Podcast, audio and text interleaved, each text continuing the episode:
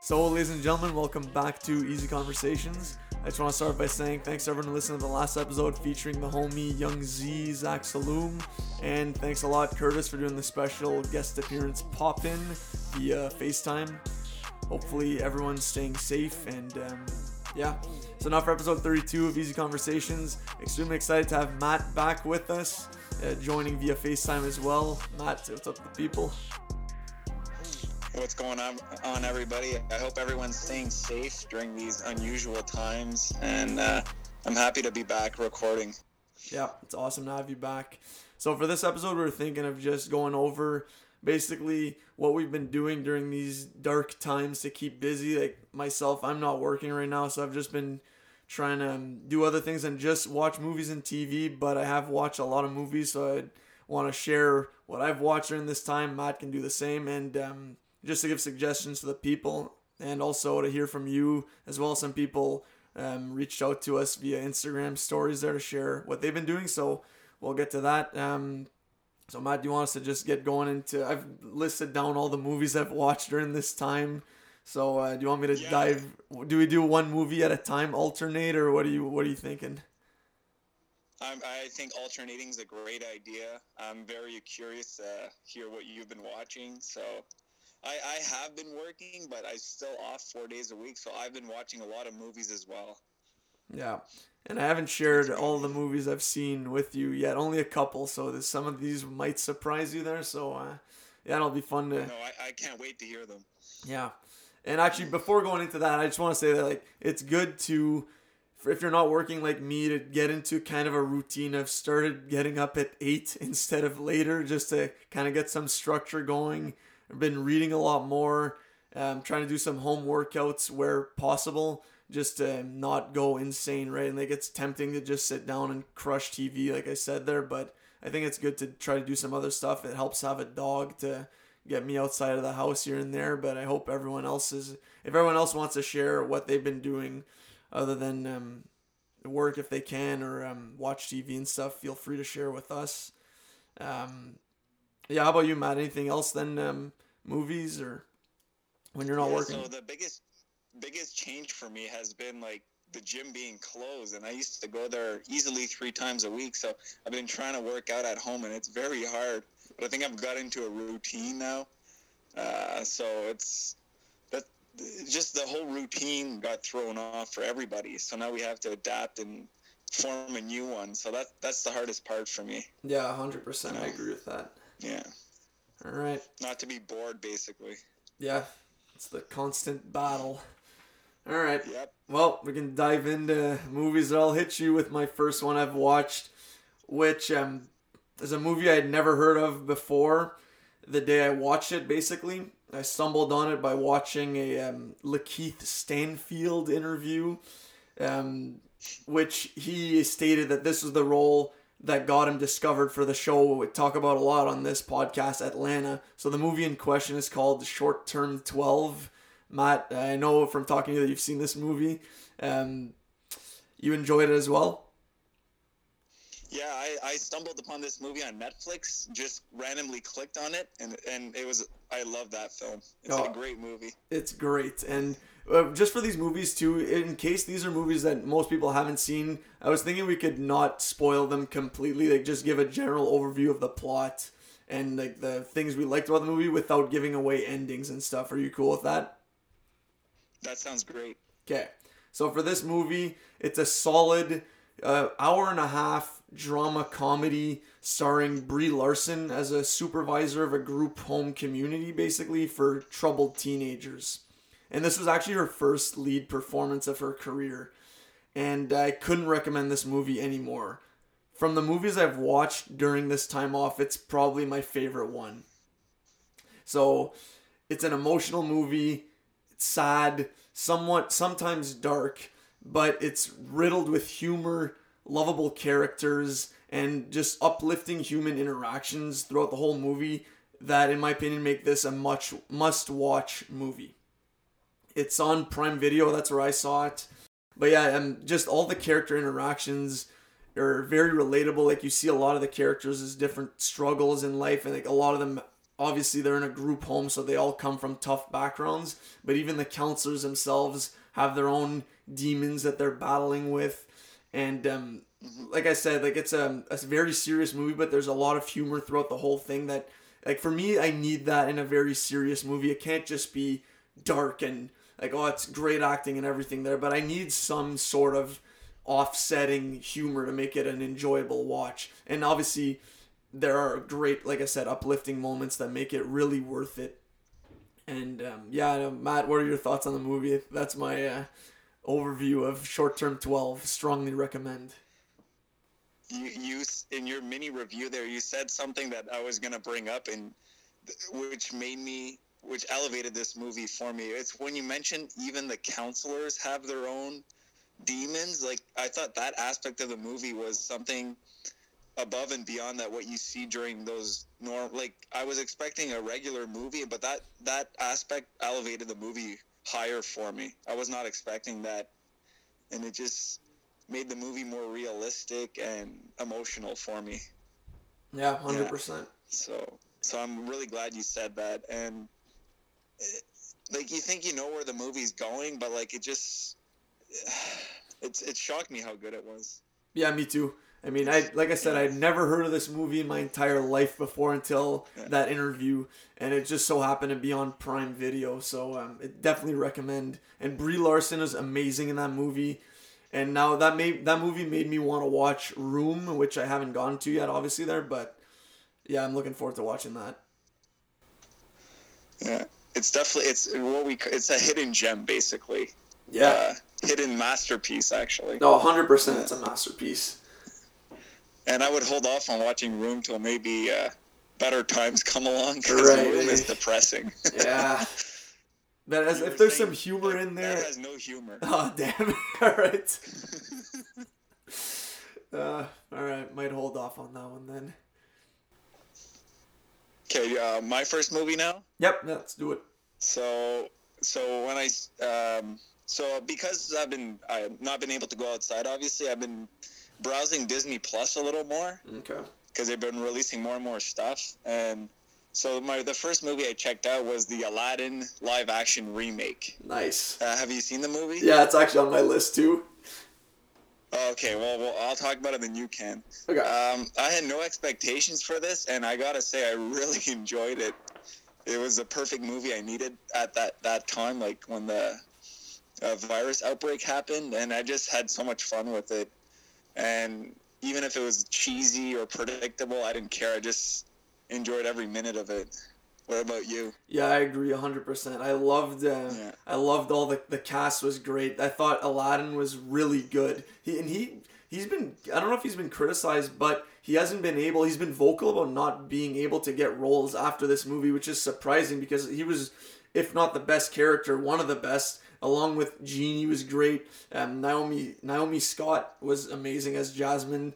The actor who plays Jafar, I think... he was really good, but it wasn't really menacing enough, or just didn't have the OG Jafar creepy look, but I still thought he was really good. And that's one thing that I noted down, is that I like that they gave Jafar more backstory, and they kind of made him more relatable to Aladdin, in that he was also a pickpocket and then rose his way up, and you see his skills on display later in the movie. But no, I really enjoyed it as well, and I thought that the songs were great. You ain't never had a friend like me. It was so good. And, yeah, no, I really liked it as well. Solid time. Like you said, it's a great movie for this time especially. Yeah, and I thought the movie had a good pace. Like, I was never bored. It just kept... It had a good... the story moved along well, which is important in any movie. Yeah, for me, it's probably my favorite live-action Disney movie I've seen. So I haven't seen Lion King yet. That's the only one I'm missing. I've only seen this and Beauty and the Beast, so it's short-term list for me to say there, but still. But no, solid movie. You want to go now, or? Yeah, sure. And that's pretty much all I had to say about Aladdin too, so that's good. Oh, okay. Pretty concise. So my next one is a movie that you actually lent me a long time ago that I selfishly took way too long to watch. It's 1999's American Beauty. It's a great movie. Kevin Spacey basically plays a air quote loser father, in the words of her daughter, works a job that he's hated for the last 14 years and is on terrible terms with his mother, his wife, who actually has a great job herself. She's a real estate agent, like rather successful. And he just has just nothing going for him basically at this point, until he meets his daughter's hot friend who's in high school. So this basically lights a fire in him that changes his whole approach to life. And from this turn in the movie, basically every character has a turn in their life as well, with the wife, his daughter, himself, and then a few other characters are intertwined in that just suburban lifestyle that just makes for a super enjoyable, comic, and intense story. A lot of classic scenes. Kevin Spacey and Annette Bening, who plays his wife, are both just knock it out of the park. Great chemistry. And I was just interested the whole movie. It won like 4 Oscars, I believe. Best Picture, Best Actor, Best Screenplay, Best Cinematography. Matt, is that correct? Yeah, it sounds right. That's cool. I know it won Best Picture and Kevin Spacey won. Yeah. So. And like that's one thing that I liked a lot about that movie was the cinematography. I thought the shots were great. Yeah, that's my overview of the cinematography. Pretty in depth, but yeah. Yeah, I had a feeling you'd like that movie. That's why I lent it to you. And it's a movie everyone needs to see because it's a classic, and it's like, to me, it's like a hidden look into like suburbia, like what's going on behind, like in the houses, and like, yeah, absolutely. You never know what's going on in people's houses, right? Mm-hmm. They seem perfect on the outside, but what's going on the inside? Yeah, and that's a great creepy neighbor. Yeah. The creepy neighbor character.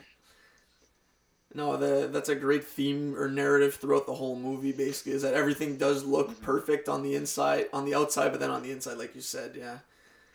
Yeah, I knew nothing about the movie either. I didn't really know what the storyline was. I just knew Kevin Spacey was in it there, and his character was so funny. I found, like, the dinner scene with him and his wife there. Anyways, I'm not going to give anything away there, but that scene just floored me. The asparagus. But like the movie. No, go ahead. No, that was pretty much it. Like with the asparagus debacle. Yeah, but like the movie the first lines in the movie.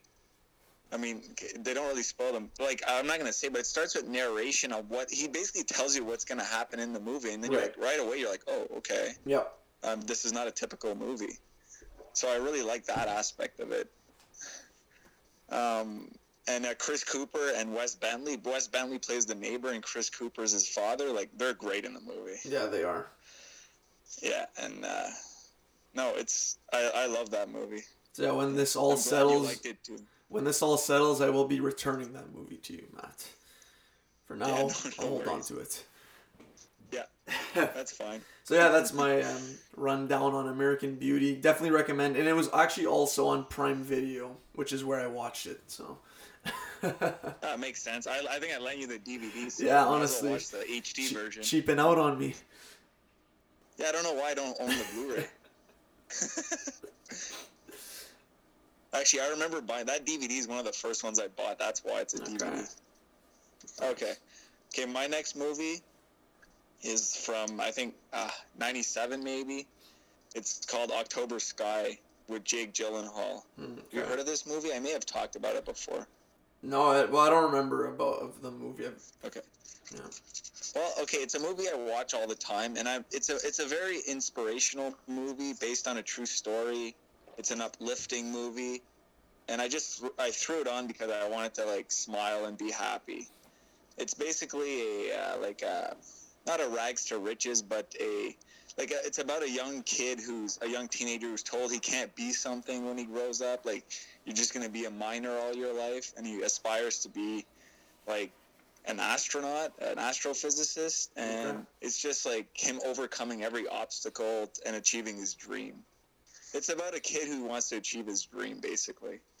So it's just wonderful movie, and it, every time I watch it, it's just a happy movie, which is what I needed at the time. Yeah, it sounds like that's something we could all use right now, and that's something anyone can relate to, right? A kid wanting to achieve their dreams. That was all us at one point. And like people laughing about it, people laughing at him, telling him he'll never do it. Actually, ironically, his dad in the movie is played by Chris Cooper. Okay. Who was in American Beauty, and like his dad is thinks he's a joke, and they're always constantly fighting with each other, and so he's a pretty much typecast dad. Pretty much, yeah. But there's a lot of movies like October Sky, but just October Sky is presented, to me, flawlessly. And Jake Gyllenhaal, early role for him, and he's really great. Okay, right on. Mm-hmm. Then I'll have to check that out for sure. Yeah. What else do you have now? So my next one was Moonrise Kingdom. Another movie I just randomly discovered on Twitter. Someone tweeted a bunch of movies that they liked the cinematography of. So that's how I found a few of these movies, actually. And Moonrise Kingdom was one of them. Had never heard of it. Had no idea what it was about. Just threw it on. Prime Video again. Big plug here. It's basically about a 12-year-old Boy Scout who escapes his troop on a fictional island to go on an adventure basically with a girl who he meets at a church theater production, and they both run away together. And meanwhile, the troop, the Boy Scouts all look for the boy, and the girl's parents look for the girl together. And they're all grouped together trying to find the two of them. And they go on this little adventure there. And it just kind of brings me back to a narrative that we've talked about a lot in the pod, is just how we love seeing kids go on these unlikely adventures. And it's just a ride the whole time. Super fun to watch. The movie has a great cast that has Ed Norton, Bruce Willis, Bill Murray, Tilda Swinton. And just the themes of young love, innocence, the camaraderie of the Boy Scout. There's good humor in the movie. And like I said, the cinematography is great. A bunch of nice nature shots, wide landscape shots, and there's just really nice colors throughout the movie. And the final act of the movie is wild. It's just a fun ride to enjoy seeing kids do stuff that adults do, that no one does. They're just doing what the kids inside all of us are doing, just breaking free of the constraints, of their societies and the groups that they're supposed to be a part of, to do what they want as two kids in love just running away.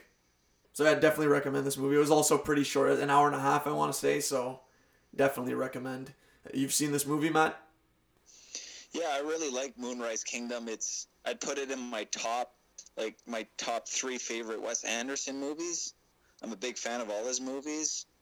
And when Moonrise came out, I remember watching the trailer and being excited for it, and it did not disappoint. I love the two kids are great in the movie. It's so good. And he always has a great supporting cast, so how can you go wrong? And his quirky style throughout the movie is just great. I love his dialogue, his cinematography, the colors in all his movies. Mm-hmm. It's a fantastic director. It reminded me of Grand Budapest Hotel, which, of course, he also directed, and it's the same cinematographer as well. So if you like Grand Budapest Hotel, I'd definitely recommend Moonrise Kingdom. Yeah, well said. Actually, I watched a Wes Anderson movie, too, recently, and I was going to talk about one, so... Nice. Those are the only two I've seen, I'm pretty sure, of his. Okay, well, maybe later, when this all blows over, I'll lend you all his movies, because it's worth watching his filmography. He doesn't have that many, so you can watch them all pretty easily. Okay, nice. Yeah. But I watched his latest one, Isle of Dogs. Okay, right. And that's a Netflix stop-motion film, right? Yeah, it's animated stop-motion. That's cool. Which is super trippy. When you're watching the movie, that's all you can focus on is the animation. It's so cool. That's might be the highlight of the movie, just watching every frame. Okay, cool. The story was really good, and it has a lot of like hidden political messages in there on many subjects, but the animation is the seller of the movie, and just it's like a journey movie where the dogs are traveling, and it's just a fun little adventure. Okay, right. And then you have all these great voice actors, like you have like Bryan Cranston, Edward Norton, Jeff Goldblum, Bill Murray, Greta Gerwig, Frances McDormand, Scarlett Johansson, Harvey Keitel, Tilda Swinton. Like, all these amazing actors doing the voices. You got all the heavy hitters out there. Yeah. It's a big one. All the actors want to be in his movies, I'm guessing, because he's always getting A-list casts. Yeah, clearly. It's a solid one. So it's I watched it on Netflix, and it's I wouldn't say it's, like, in my top favorites of his, because, like, it's still, like, animation. It's not live action, so... It's not my cup of tea, but no, it's a fun little movie. Okay, solid. Is it also kind of shorter, like around the hour and a half length? I think so. I don't remember. Which is solid. Like, I love throwing those kind of movies on before going to bed. I think it's not too much of a commit, and you know, for the most part, it'll be a concise movie with no wasted scenes. That's a good point. I don't like to. I either want it to be 90 minutes or 2.5-3 hours. That way I can watch it in two parts. But if it's 2 hours, I don't know to watch it all in one shot or in two halves. Yeah, no, I agree 100%. So yeah, Isle of Dogs, good. Not his best movie though, but he has such great movies that saying it's not his best is still a great movie. Mm-hmm. So my next one was, I'm not sure if you've seen this one actually, called The Peanut Butter Falcon. Have you seen this movie? Oh, no, I haven't. Okay. It was great. Again, I just looked up the running time. Comes in at 98 minutes. Very concise movie, and I'll just give a brief overview of the plot. So, Shia LaBeouf's character finds a recently escaped boy with Down syndrome in his fishing boat. And then, as they're both on the run, the boy from his living facility and Shia from basically having burnt down a rival fisherman's stock, essentially putting him like just on the run from them. Yellow Wolf is one of the fishermen that he just burnt his equipment. And Dakota Johnson plays a social worker at the facility from which he escaped and tries to track him down. And this isn't maliciously. She genuinely cares about him. He just wanted to escape to go to this wrestling camp, and that is where Shia LaBeouf's character vows to take him. Along the way, they become friends on their journey, and it's a super enjoyable movie that deals with a sensitive topic in Down syndrome and the misconceptions around it and bullying. But it's overall an extremely uplifting story. I love the characters, the chemistry between Shia and the boy with Down syndrome and Dakota Johnson's character when she gets introduced to the pair later in the movie. Yeah, there's, like I said, good humor in the movie, which is, like I've already said, needed in these kind of movies. The tone isn't dark at all. I wouldn't say it's an overly serious movie, but it's a drama comedy, maybe coming of age even.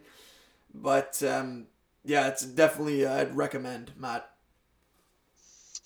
Where is it on Amazon Prime? So I watched this one on Crave. I don't know if it'll go on Netflix soon, but hopefully it does. But yeah, it was good. Strongly recommend. I'll add it to my list to watch because that does interest me. You describing the movie, that's right on my alley. So no, you'll definitely like it.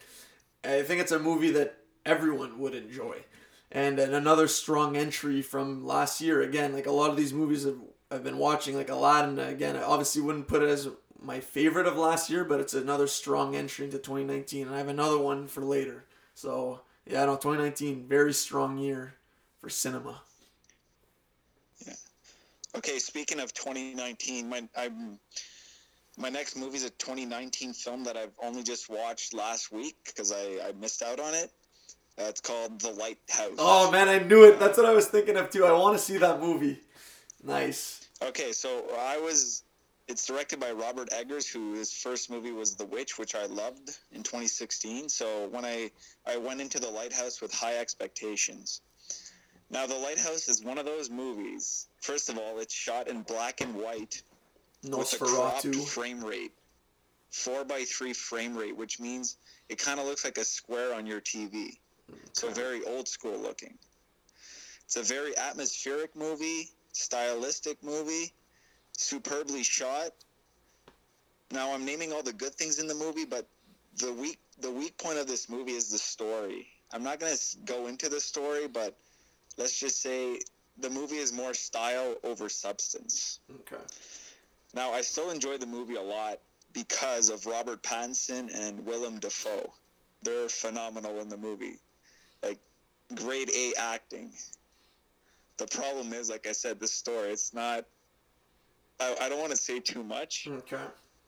But some people would hate it for that, and some people would really like it. I'm more in the liking it camp, but it's very, very style over substance. So, do you like those type of movies? Yeah, I could... dabble in those movies there, especially if there's great acting, which from what you've said there is, but I still would appreciate and enjoy a good story to go along with the different style there. But I'm interested in seeing the movie just for Robert Pattinson and Willem Dafoe.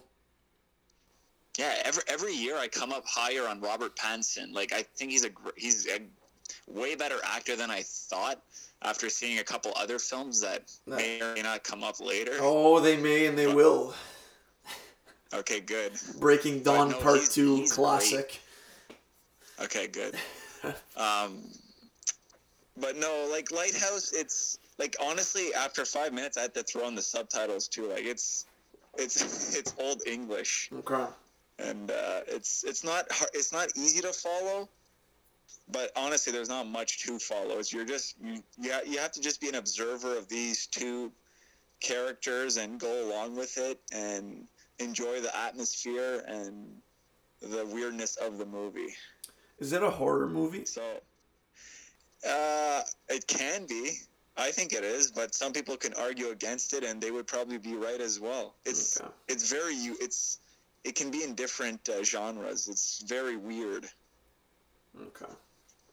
It's trippy. Did you buy the movie or did you watch it on a streaming platform? Because I'm waiting for it to go on Netflix. No, it's not. It's coworker lent it to me. Okay, nice. Yeah. And I regret not seeing it in the theater last year, but it was a very small, limited run. So. Right. Yeah. Okay. Well, I still want to watch it for sure. Overall, you enjoyed it though? Overall, I did, but I watched it with my mother, and like she's like, "What the hell is this?" Yeah. Okay, what's your next movie, Eric? My next two, I'm kind of bundling together because they're both directed by the Josh and Benny Safdie brothers. So one of them is Uncut Gems, and the other one is actually featuring the aforementioned Robert Pattinson, Good Time. So I want to focus more on Good Time. I enjoyed Uncut Gems. I watched it after Good Time. Came out 2 years. It was Uncut Gems was last year. Good Time was 2017. Uncut Gems was good. I mean, Adam Sandler's character, like we talked about in our favorite films of the 2010 decade, he was really good, but I found his character quite annoying. And not to give anything away, but I was highly rooting against him the whole movie. Like, I did not want him to succeed just because of how reckless he was and how he kept getting himself in these situations where he would make some money but then gamble it right away to make more money. And I don't know. I just wasn't rooting for him. I don't know. How did you feel about his character in that movie, Uncut Gems? A really aggravating character. Yes. And annoying. And you want to root for him, but then he makes dumb decisions. He's doing it to himself, basically, 100%. After a while. And then you're like, oh, well, he's a loser then. You don't want to cheer for him. The Weeknd, I found, was super funny in the movie, too. Like, his little scenes there I thought were pretty funny. And Kevin Garnett was great in it, too. And, again, Lakeith Stanfield. So that's how I actually also got to Short Term 12, just to bring it back full circle, is I loved his character in the movie. Then watched that interview, which led me to Short Term. Better movie than Uncut, in my opinion. So now, absolutely. Which brings us to Good Time. So this is definitely a sleeper movie I had never heard of, but Robert Pattinson absolutely kills it in this movie, where he and his brother basically go, the movie opens with him and his brother going to rob a bank, essentially. The brother gets caught, and during the movie, which takes place in, I want to say, a 24-hour window, maybe 48 hours, we follow Robert Pattinson's character trying to bail out his brother from the prison, and then eventually from a hospital where he gets discharged as he has developmental deficiencies. And he just goes on this absolute roller coaster of a night and next day to free his brother. And he commands your attention the whole movie. His character was extremely interesting, cool, not really funny, but the characters he interacts with, he has funny interactions with them. And I just love this character. He just carries that movie. And it's, again, I think it was like an hour and a half long, maybe an hour and 40. Concise. Definitely recommend. It's on Netflix, so while it's still on there, I would definitely recommend to watch it there, because Netflix pulls a lot of great movies off there. So watch it. If you have not seen this movie, you'll have a whole new respect and appreciation for Robert Pattinson. Now I'm super pumped for him as Batman, and I wanted to see Lighthouse just because of this movie. Good Time. Check it out. What were your thoughts on the movie, Matt? All right, my thoughts on Good Time. I've seen the movie twice now, and I absolutely love it. It gets better the second time you watch it. Nice. If you can believe that. I love movies that take place during a short amount of time. Yep, same. And this movie does that, and it's like a high adrenaline fuel night of one thing after another, and it just doesn't stop. And Robert Pattinson's performance is... he puts on an acting clinic, it seems. Like, he's just perfect. And, you know, when the movie takes a curve, like after the hospital scene and when they get to the house and then they throw the curveball at you? That was great. Like, my jaw hit the floor the first time. Yeah. That was incredible. Incredible. And then, like, I honestly just feel like watching the movie right now. Yeah, I mean, I'll probably rewatch it. About it again? What, sorry? Yeah. No, it was a great one. He said the minor characters in the movie are great too, and like this, like the carnival, the scene in the carnival, I guess you call it. Yep. The theme park. Oh, great stuff. That was great. And the music, soundtrack too is fantastic. Soundtrack mirrors like what our character is going through. So the soundtrack and feel of the film reminded me of Drive, kind of like the lo-fi atmospheric, especially while he's driving at night. You get kind of the same style of music playing in the background. Do you agree with that? Yeah, I do agree with it. And you're presented with like the underworld side of, what are they, New York? Yeah, it's New York.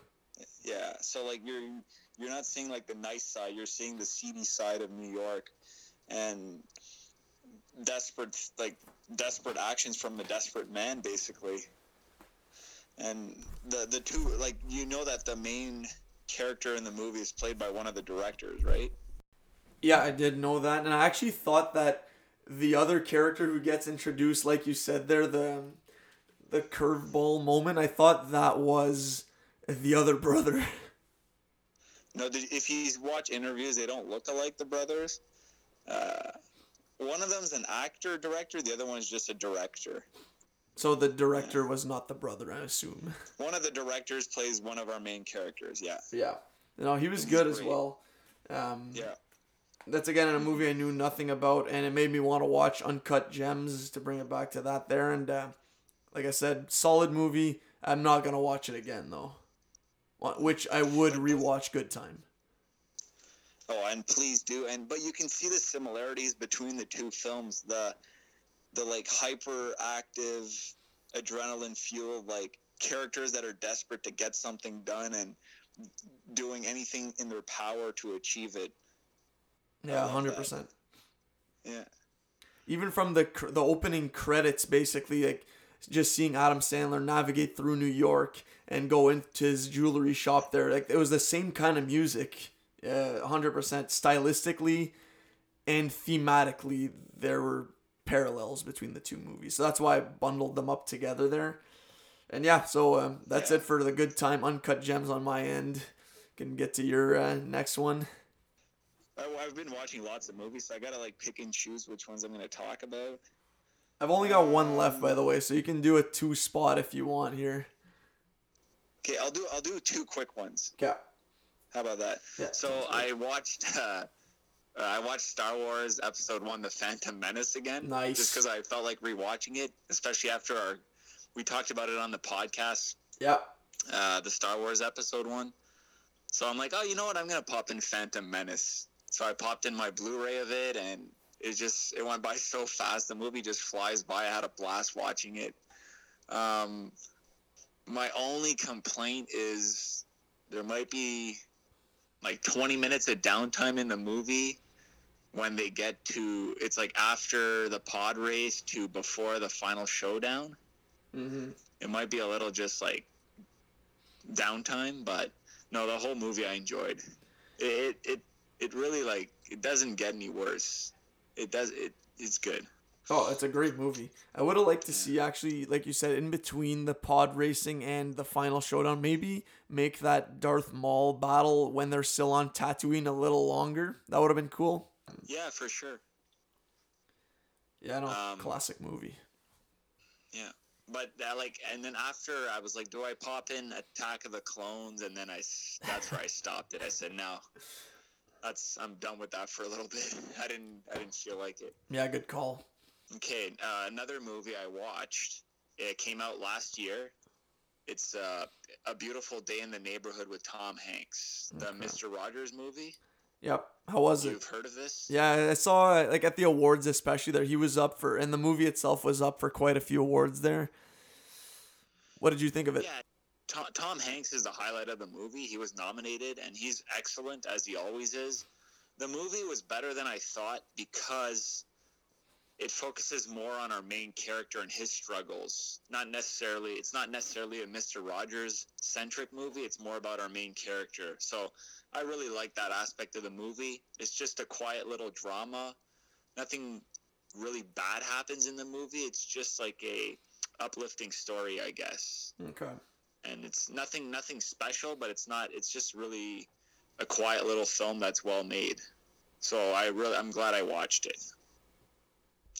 Okay, so would you recommend for me in this quarantine? I recommend it if you want to watch, like, if you're a Tom Hanks completist and you want to watch all his movies, or you just want to watch a happy movie. But it's not something, like, there's way better movies to watch before this one. Okay. I should probably get on Forrest Gump before I call myself a Tom Hanks completist, because I've never seen that movie, so. You've never seen Forrest Gump? Oh. Yeah, I know. I have controversial thoughts on that movie, so you need to watch it and we can talk about it. All right, I'll do it up then. We'll have a Tom Hanks series episode coming up. Hey, we could. Catch Me If You Can, great movie.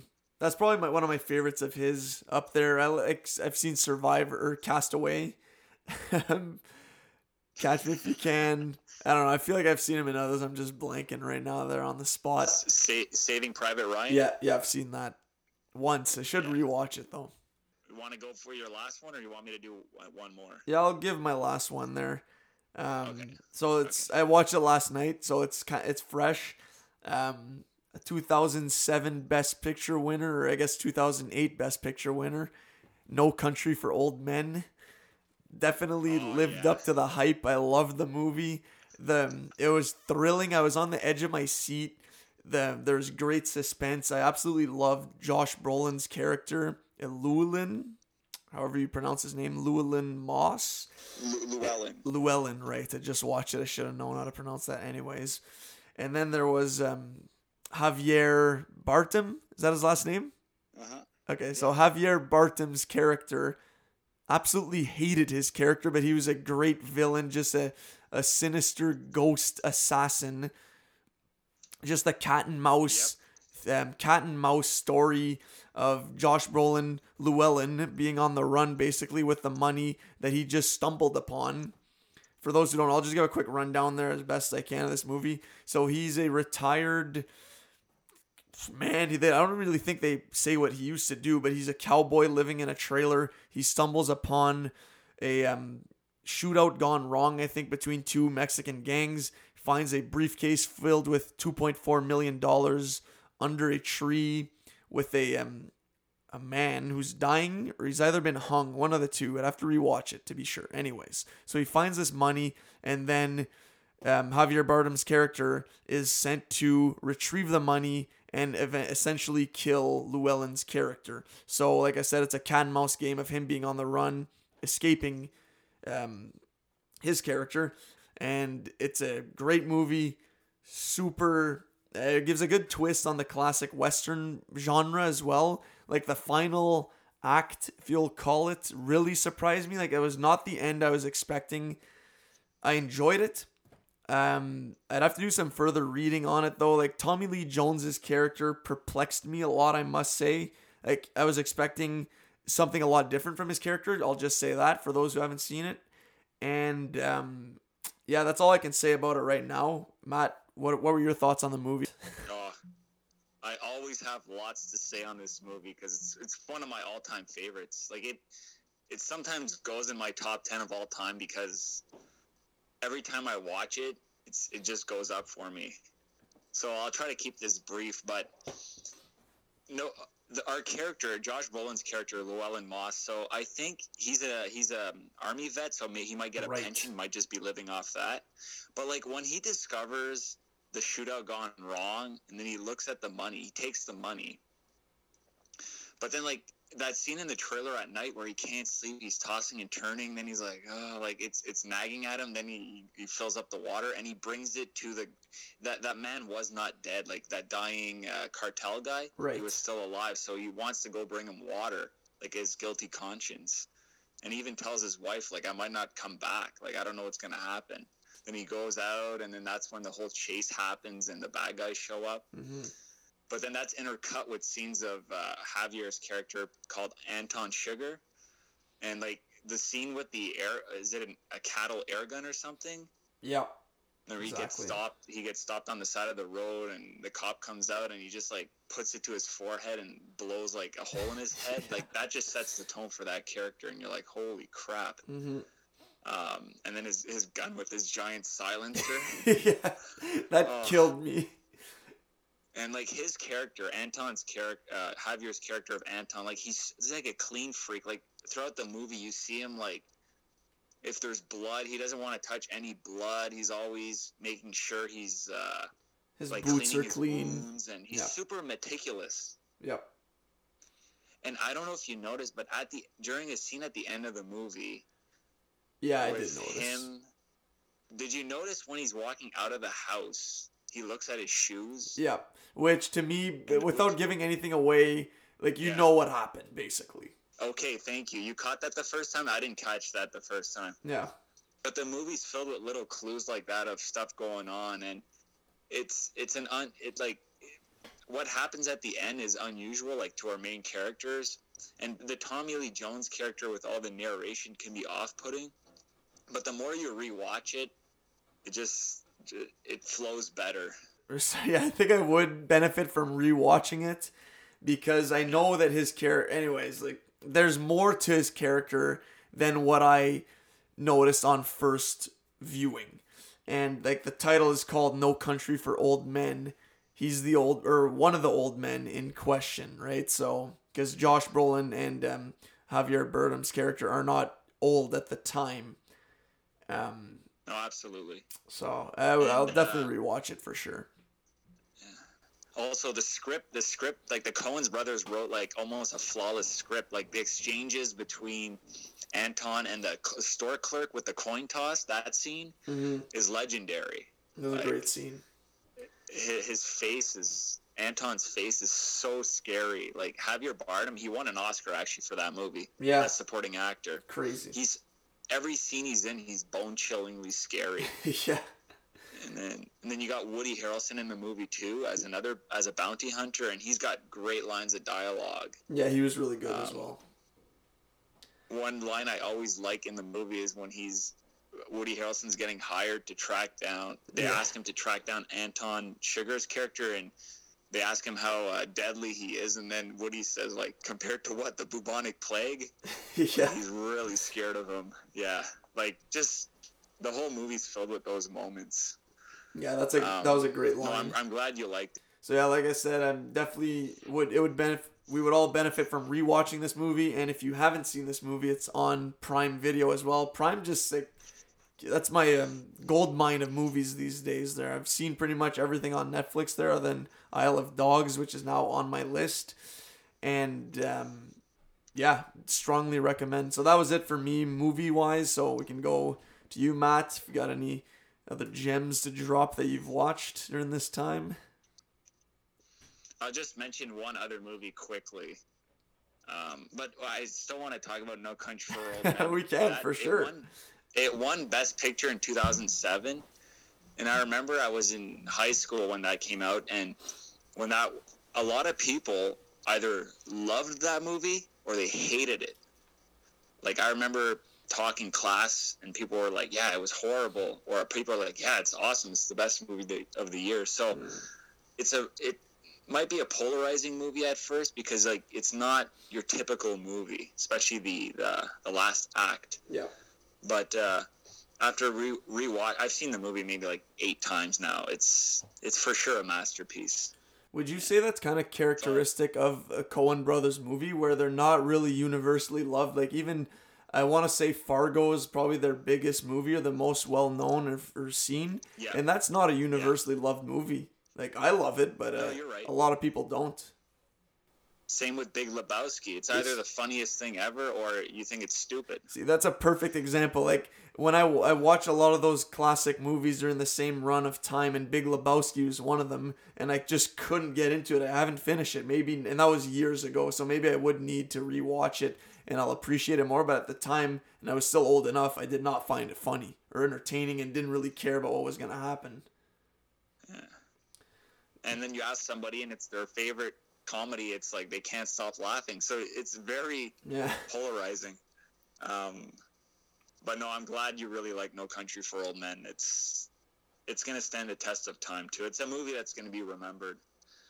Yeah, that was great. Okay, my last movie is gonna be a cheat. It's basically I watched Danny Boyle's first movie that he ever directed and then his latest one. So the latest one he did was that movie called Yesterday. Okay. It came out last year. It's about the musician. Basically the whole world forgot the Beatles and don't remember them except for him. So when he's playing a song, everyone's like, a Beatles song, everyone asks him, like, oh, did you write that? And he's like, no, the Beatles wrote that. But literally no one on earth remembers the Beatles. So he's like Googling it, nothing. He's going to, like, looking at all his records. They're all disappeared. So it's basically a what-if movie. Like, what if the whole world forgot something, but you remembered it? So then the movie starts off from there. And it's really, really, it's a really charming and funny movie. Okay, that is cool. Any actors I would know in there? Well, Lily James, the actress from, like, Baby Driver and Cinderella. Okay. She's great in it. And our main character is not really a known actor, but he's a musician too, so he does all his own singing. So it's a really, really, if you like the Beatles, I recommend this movie 100%. You'll love it. Okay, right on. Was that on Netflix or one of the streaming services? No, I have the Blu-ray. Okay, nice. Yeah, and then I watched Danny Boyle's first movie from 1994 called Shallow Grave, that has Ewan McGregor in it. It's basically a dark comedy. And it's about 3 roommates, basically. They're looking for a 4th roommate for their big apartment.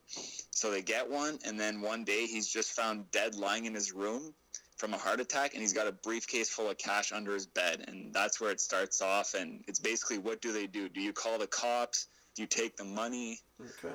What do you do? And then they all start losing their minds, basically. That sounds interesting. It's a really good scenario movie. Like, what would you do if that happened? Big on the what ifs, this director, eh? Yeah. Well, and then like, oh, I mean, in the movie, I mean, people are looking for the money eventually, and it's like everyone gets paranoid. It's really good. And then you can see, like, Danny Boyle's went on to direct, like, Oscar-winning films, like Slumdog Millionaire, and so, like, this is, like, his first few, like, you can see brilliance in his first movie, even at a young, when he was younger. Okay, nice. Sounds interesting, so I'll check that one out, too. I recommend Shallow Grave way more than Yesterday. Okay. Like, yeah. All right, well, I think that's it for my movies. Yeah, me too. Another thing, well, I've been watching Westworld Season 3 as well, so a weekly episode, basically. Have you been watching Westworld, Matt? No, I've only seen the first season. Okay, you didn't see Season 2? Yeah, I don't watch anything on HBO anymore. Okay.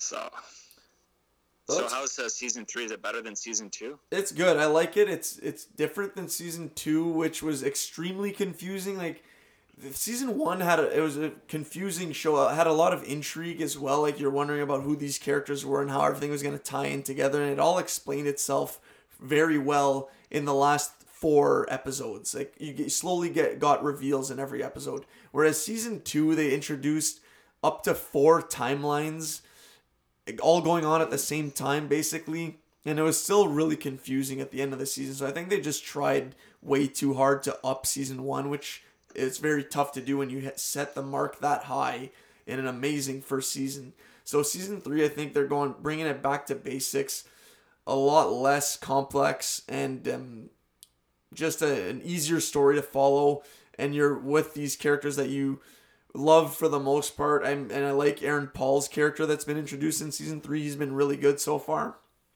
So I'm intrigued to see where it's going to go. And it's going to be a shorter season, 8 episodes as opposed to 10, which the first 2 seasons were. So if you do have access to HBO, I would definitely recommend watching Season 1 of Westworld. I enjoyed Season 2. Like I said, it was complicated, but 3 so far is off to a really good start. Yeah, and I also... Have you been watching any other shows? Yes, so I watched... This was like when this all started, basically. The Night Of crushed that show. That's also on HBO. Amazing show. Have you seen or heard of this, Matt? I've actually seen the whole thing. I watched it in syndication, and it's phenomenal. Oh, it was amazing, man. A bunch of people had told me to watch this show, and took this basically to get me to watch, and man, it did not disappoint. Riz Ahmed's character... I don't really have anything prepared to talk about it there in depth, but really enjoyable TV show, and suspenseful, intriguing, great acting. Yeah, super strong show. No, I can't disagree. I can't disagree with that. It's amazing, and it's a show where they're like, there's no good or bad guys. They're just there's the people that are there, and they're there because of their like social circumstances, and there are no winners in the show. It's just it is what it is. Yeah, I don't know how to explain it. It's pretty spot on. It is what it is. Reminded me of The Wire, where it's you present it with both sides, and that's what it is. That's reality. Yeah, that's life, right? Exactly, and that last scene of The Night Of, it's not all sunshine and rainbows, right? This is what's going to happen now. No, he was a product of his new environment at the end of the day, right? Thank you. Yeah, that's well said. Yeah. Yeah. So yeah, I definitely recommend that to anyone who has HBO or Crave. It's a very good show. So got a couple of people. I'm just going to go open up Insta stories one sec. A couple of people who answered with stuff that they've been watching or doing during these times, and the first one we got was from the previous guest on the show, Curtis Daigle. He asked, or said, you have to talk about Tiger King. So Matt, I'll throw it out to you first. You've obviously heard of this show. Have you seen Tiger King, Joe Exotic? Okay, first of all, I'm sick of hearing of this show. 100%. Because everybody at work's talking about it, so I have to be in the know. I know, right? You're like, I have to watch it now just so I can discuss it with people at work, because that's all they're talking about. disgusting. I mean, like 6 meters apart or 2 meters apart. Yeah, exactly. Respect social distancing. Yeah, me too. I'm in the same boat as you. Have not seen this show. I started watching it. Actually, I watched the first 20 minutes. I was kind of tired, and I'm like, I know this requires my full attention because from what I've heard, this is a ride, and you want to be focusing throughout the whole time to really enjoy it, and it only gets crazier apparently. So now I guess we're both in the same boats, is that we haven't seen it, which is a refreshing change of pace, because the other day we all FaceTimed, my friends and I, and we were about seven, and the six of them were all talking about Tiger King, and I was just sitting there, just blank face, and it was unenjoyable for me. So I guess I will have to get on that, because now I'm pretty much done. My next movie to watch was Room, and based on what you're telling me, I should probably wait for better times to watch this, so I guess I'll have to get on Tiger King next. That's our answer to your comment, Curtis. Now the next one was from our aunt, Nicole Zirashi, shout out. So she wrote, after having watched the Witcher series and needing to read the first book to understand, I was compelled to read on. I'm now on book 3. Thank goodness for ebooks. Loved the Netflix production and Henry Cavill in that role. Matt, have you read the Witcher books? I have not read a single book, but I've seen the first season and loved it. So I've also been reading a lot more with this time off. I have a lot of time on my hands, so I've been reading Harry Potter, which has been great, but that's different in that I've seen all the movies. I know what's going to happen. With Witcher, I don't really want to read because I want to just be surprised when the next seasons come out in the years to come. I would love a new series of books to read, so if anyone has recommendations, send them my way. But yeah, I just want to watch the show because I also love the series. Henry Cavill was great. Yennefer was great. And it was just an overall amazing show. Our new Game of Thrones and all the episodes come out on the same day, so that's awesome. Tanikal, thanks a lot for the submission. I'm wondering, do the books, if I can ask you a question now, if you'll get back to us with this, do the books follow the series as closely as we've seen? Like, was book 1 a almost word for word adaptation of season 1 or vice versa? You know what I mean? No, I can't wait to watch season 2 of The Witcher, because I feel like watching season 1 is just one big like tease. You just want to know more about every little aspect of the show. It was not enough. Yeah, and I've actually seen the show twice now, so you understand obviously a lot more on second viewing. Because of the 3 different timelines, right? And just character names getting thrown around left and right. You're obviously just confused the whole time until like episode 3 or 4 there. So definitely if someone needs a new show, Witcher, definitely recommend as well. Excellent. I've only been watching, I've been watching 2 shows only. The first one is Better Call Saul. Been watching every week. The new season, what can I say? It's like the other season is just great writing, great character, like great acting. It's more of the same, but it's all great stuff. And then, yeah, like you, how you've seen the first 4 seasons, I think. So you know what's crazy is that season 4 of Better Call Saul got added to Netflix about a week before season 5 was set to premiere or to air. I crushed season 4, set myself up beautifully to start watching season 5. Haven't watched a single episode of season 5 and don't really have an interest in watching them for some reason. I guess I like the thrill more than the actual show. I don't know, but I love the show, which is crazy, so I don't know why I'm not watching it, but if they're all on AMC or Rogers on Demand, I should watch them. But no, I'm glad to hear that season 5's good. I wonder how many more seasons they're going to go on to produce. Like, you would think season 5 or 6 would be the last ones. Like, Breaking Bad was only 5 seasons, right? And Better Call Saul, while I love it, is an extremely, excruciatingly slow show. You're in it for the characters, basically, that we've known to grow to love. I've always loved Saul and Mike are great characters. And now you get, like, Nacho as well, Gus into the fold, a bunch of familiar faces. Kim's great as well. Interested to see what's going to happen with her. Is she going to be able to ride off into the sunset, or is she going to have some unfortunate death, which is what I'm leaning towards? because she's not in Better Call Saul or Breaking Bad. So, yeah. Interested to see what's going to happen. I think there's only going to be 6 seasons of Better Call Saul. Because we're approaching Breaking Bad territory. And actually, not spoiling, but season 5 has like a couple more Breaking Bad characters that pop up, and it's amazing. Okay, nice. All right. Okay, so the last show I'm watching. Now let me just set this up.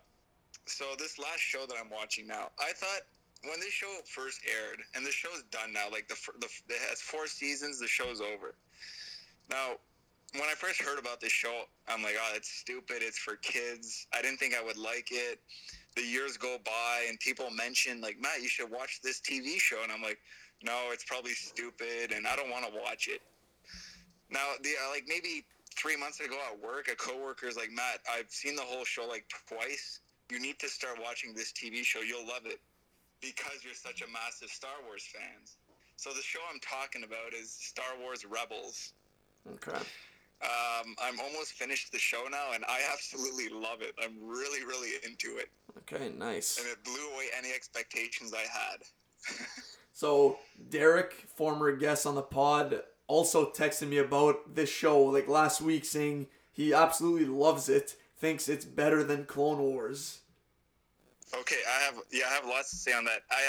It is, and I wish my coworker, like, to convince me to watch it, people should have told me, like, oh, this happens in the show, characters in the show doing this, and then I would have watched it instantly. I think it suffers from people not knowing what it's about or what it is, because if I explain to you certain things that happen in the show, you might go watch it right now, like that episode on YouTube. It's so epic. So could you... No, go ahead. Could you give us kind of a breakdown of, like, a synopsis of when it takes place, really? Because is it in between? Is it kind of set in the same Clone Wars timeline, or is it after Episode 3 between 4? It's after Episode 3 between 4, maybe closer to after Episode 3, because there's some survivors of Order 66. But, like, what surprised me is, like, you get some Darth Vader action in there. Okay, and, like, nice. That's, like, people's favorite character. A lot of you get some Clone Wars characters in there that come back, and that actually, like, my jaw dropped when they came back on the show. I had no idea. No one spoiled that for me. It's just the first season has some, like the first season is just building it up, but then season 2, 3, 4, each season gets better. Like kind of like Breaking Bad, where each season tops the last one. So I'm almost done now, and I heard, like, you don't want it to end, but it unfortunately ends after 4 seasons. And it's just good fight, like good stuff if you like Star Wars. Okay, right on. Cause yeah, like they're just short episodes, and then you don't want to stop watching them. You just want to keep going. Because I've been trying to get into... Well, now I've stopped. It's been quite a few weeks that I haven't watched any Clone Wars episodes, but I did try getting into it. I got to almost the end of season 2. No, actually, I'm at season 3 now. And I'm just waiting for, like, the Darth Maul return, basically. And I watched a lot of them for the Mandalore episodes and those plots, which I did enjoy. But there's just too much to get through, and I didn't really want to skip episodes either. And while they aren't long episodes at all, it's still, like, I could be watching a movie instead. But now, from hearing from you and Derek that Rebels is better than Clone Wars and takes place in a time where we don't have that much, other than having seen Rogue One, we aren't privy to any stories that happen in those 18 years, essentially, right? Between 3 and 4. So that definitely... And we get Han Solo. Never mind, my bad. So, but we can just forget about that one, I guess. So, okay, yeah, that might be worth investigating into.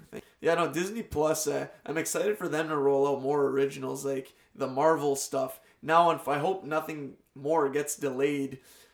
Well, I mean, if it'll take the time that it'll take to release. Obviously, movies are going to be delayed, but TV shows, I would hope, continue to roll out, because no, people are hungry for more content, right? And TV shows, like, there's no better time than to be crushing TV shows and at home right now. So, what do you think's gonna happen with our next rollout of shows? What do I think is going to happen with their next rollout of shows? Yeah, like the Bucky and Falcon show. I wonder if that show is going to be postponed because of the COVID situation. I think because nothing's being produced right now, I think we're going to get everything like eight months to a year delayed, and then the stuff. But the people's fear is that nothing will be released in a year because nothing's being produced now.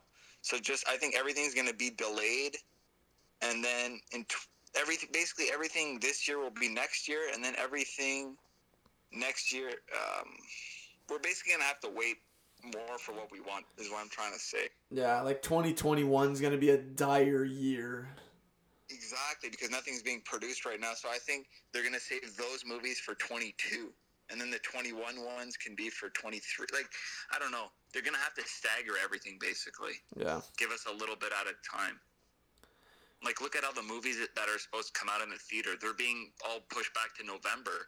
We don't know what the hell's going to happen in November, so they might be pushed back again or be released on video, like video on demand or straight to us. And at the end of the day, I mean, this is the priority there, to get our society operating as normally as we can in the future, right? So we just got to get through this and find ways to improve our living conditions. Like, movies, unfortunately, will have to wait, right? Yeah, it's like it's very low on the priority. It's just entertainment. Yeah. But like we've been talking about today, there's a huge back catalog of stuff to watch, and you've watched some great movies over these last few weeks, and I was very happy to talking about them with you. Yeah, same here, man. So if you have any other suggestions, like last minute recommendations for the audience and myself, feel free to shoot them within the next few minutes. And anyone else who has anything to shoot our way at what you've been watching, I'm always looking for new recommendations. Like I said, books as well. I got Tiger King on queue now, I guess. Rebels, Room Will Wait, I guess, or we'll see. And any final notes for the audience, Matt? For the audience, just everyone just stay positive, basically. Like, I know some people are reacting to the situation negatively, but like it's not the end of the world. We will get through this, and then we're going to be looking back on this wondering why we were all out. So that's my message. And do you want me to give recommendations? Pretty much all the movies I talked about today I recommend.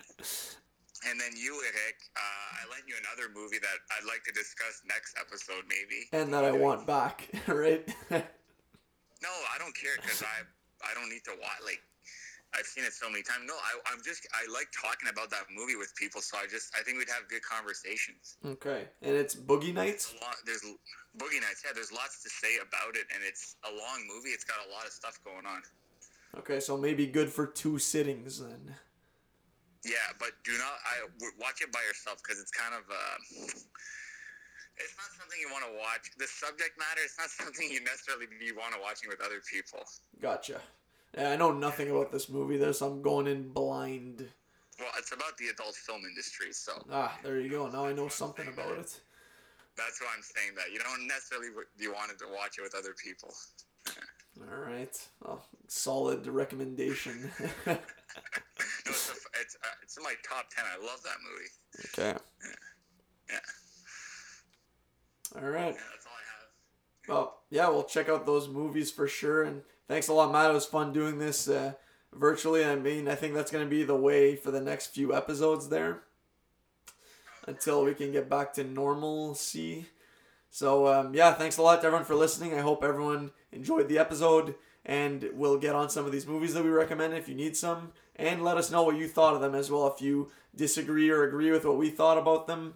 And yeah, just stay safe, stay positive, try to, like I said earlier, not just watch movies and TV. Like, it's easy to veg, but then we'll just get in a pattern of laziness. So try to do some other things around the house, get outside. It's beautiful at the time we're recording right now, so go for walks.